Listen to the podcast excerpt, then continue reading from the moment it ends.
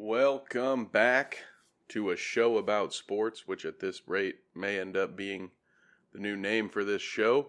For those of you who've been keeping up with us, we continue to lose our fight against censorship. The adpocalypse is very real here at SBS. The powers that be don't want to see us succeed because we might poison the minds of full grown adults everywhere. They've got their metaphorical foot on our proverbial throat, making it about as hard for us to breathe as it was for one Cam Newton at a certain point in 2020 when he was diagnosed with COVID 19.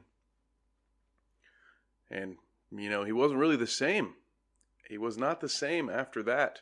Uh, in general, a bad year for Cam last year in 2020, but the Patriots have decided that it is worth running it back and bringing the former MVP back to their ranks with a incentive laden contract that should Cam be a pro bowler and lead the Patriots to the Super Bowl would turn out to be about 14 million a year. That's one of the first things I want to talk about here. It is really being misreported a lot of places you hear Cam Newton was re-signed for $14 million and people are like, what? Well, first two things there.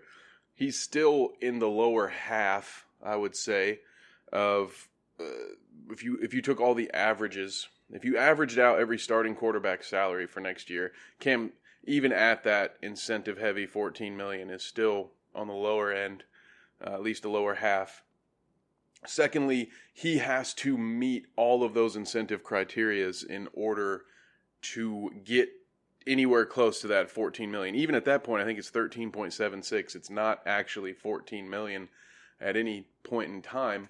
But in order to get that 13.7, he's got to be a Pro Bowler, hit all of his stat incentives, and I believe get to the Super Bowl. Maybe it's the AFC Championship.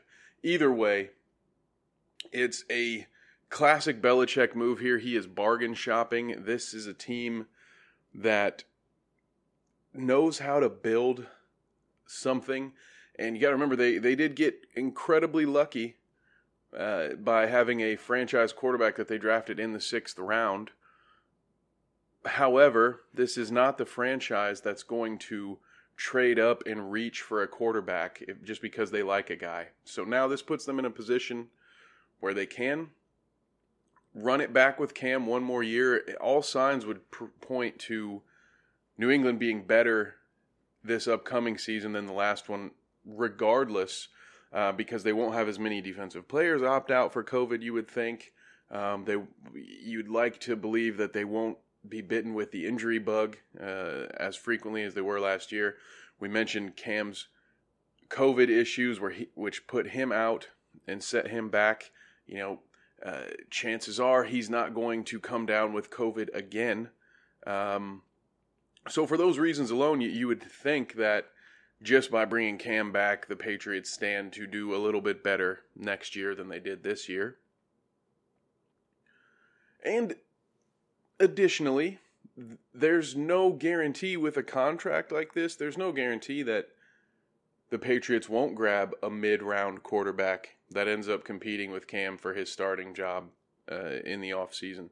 I, I, for one, am not willing to rule that out.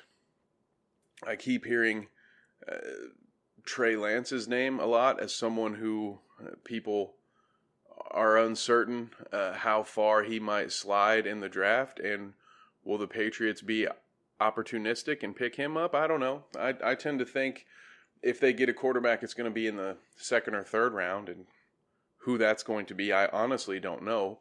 But I do know that this positions them to be able to bring in a rookie. And, and maybe the rookie just doesn't play in that first year. And then Cam's your band aid, your bridge quarterback, so to speak.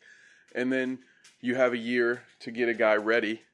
And you move on from Cam at that point. So this was the right move, I think. It, of course, it seemed that uh, Jimmy G is not available to the Patriots.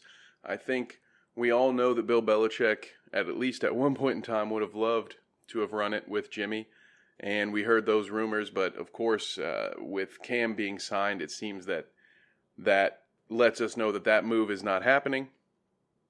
I don't know that there was anyone else that they were looking at or going after, and this is this is really probably a best case scenario for Cam as well because I don't know what other teams would have been willing to take a flyer on him based solely on last year's performance. And I've got the stats for you. Don't worry. He completed 242 of his 368 pass attempts for 2,657 yards, which honestly was more than I thought he had. Um, 10 interceptions, 12 touchdowns. He was sacked 31 times, QBR 82.9, and he ran the ball 137 times for 592 yards. That's over four yards a carry right there. Um, oh, and I misspoke. That's where the 12 touchdowns came from. He actually threw for eight touchdowns to go along with his 10 interceptions. So, based on that, you'd be hard pressed to find another team that's willing to offer Cam a contract, uh, especially Cam. Who who would he be? A, you're not going to see him offered up as a backup quarterback because who could he back up in the league? He doesn't exact. Maybe in Baltimore, he doesn't exactly fit what Lamar Jackson's doing, but Cam has a certain play style that doesn't really mesh. You want your backup to be able to come in and spell your starter in most cases. Like you don't you don't want to have to completely change your offense when it's time to bring the backup in. So there's really not a lot of options for Cam Newton as a backup quarterback, and for that reason, I think New England bringing him back was absolutely his best case scenario. And seeing what's going on with the quarterback carousel and knowing that the Patriots aren't willing to give up any assets to go get someone and this was probably the best situation for both parties. So it'll be interesting to see. I do think that opening day, Cam Newton will be the starter. Whether or not he is the starter for all of next season, I think is what's in question. That's a question that we really can't answer until the draft has happened because I am not Mel Kiper, I am not Todd McShay, and I am not doing nine frickin' versions of the same mock draft. No, no way, no how. So come find me after the draft. We'll see what we think about this quarterback situation. In the meantime, be sure to subscribe or follow or whatever if you want more breakdowns on this quarterback carousel. There are, of course, going to continue to be more changes, at least a couple uh, here and there. We're getting real heavy into uh, the NBA. And of course, we're going to be covering some of March Madness because why the hell would we not? one of my favorite times of the year. I'm worried about my bracket though, folks. I he who very nervous. Anyway, thank you. Find us on the internet at Smoke Break Sports. Find me on Twitter at Kev Nevick. Follow that with an underscore. We'll see you next time.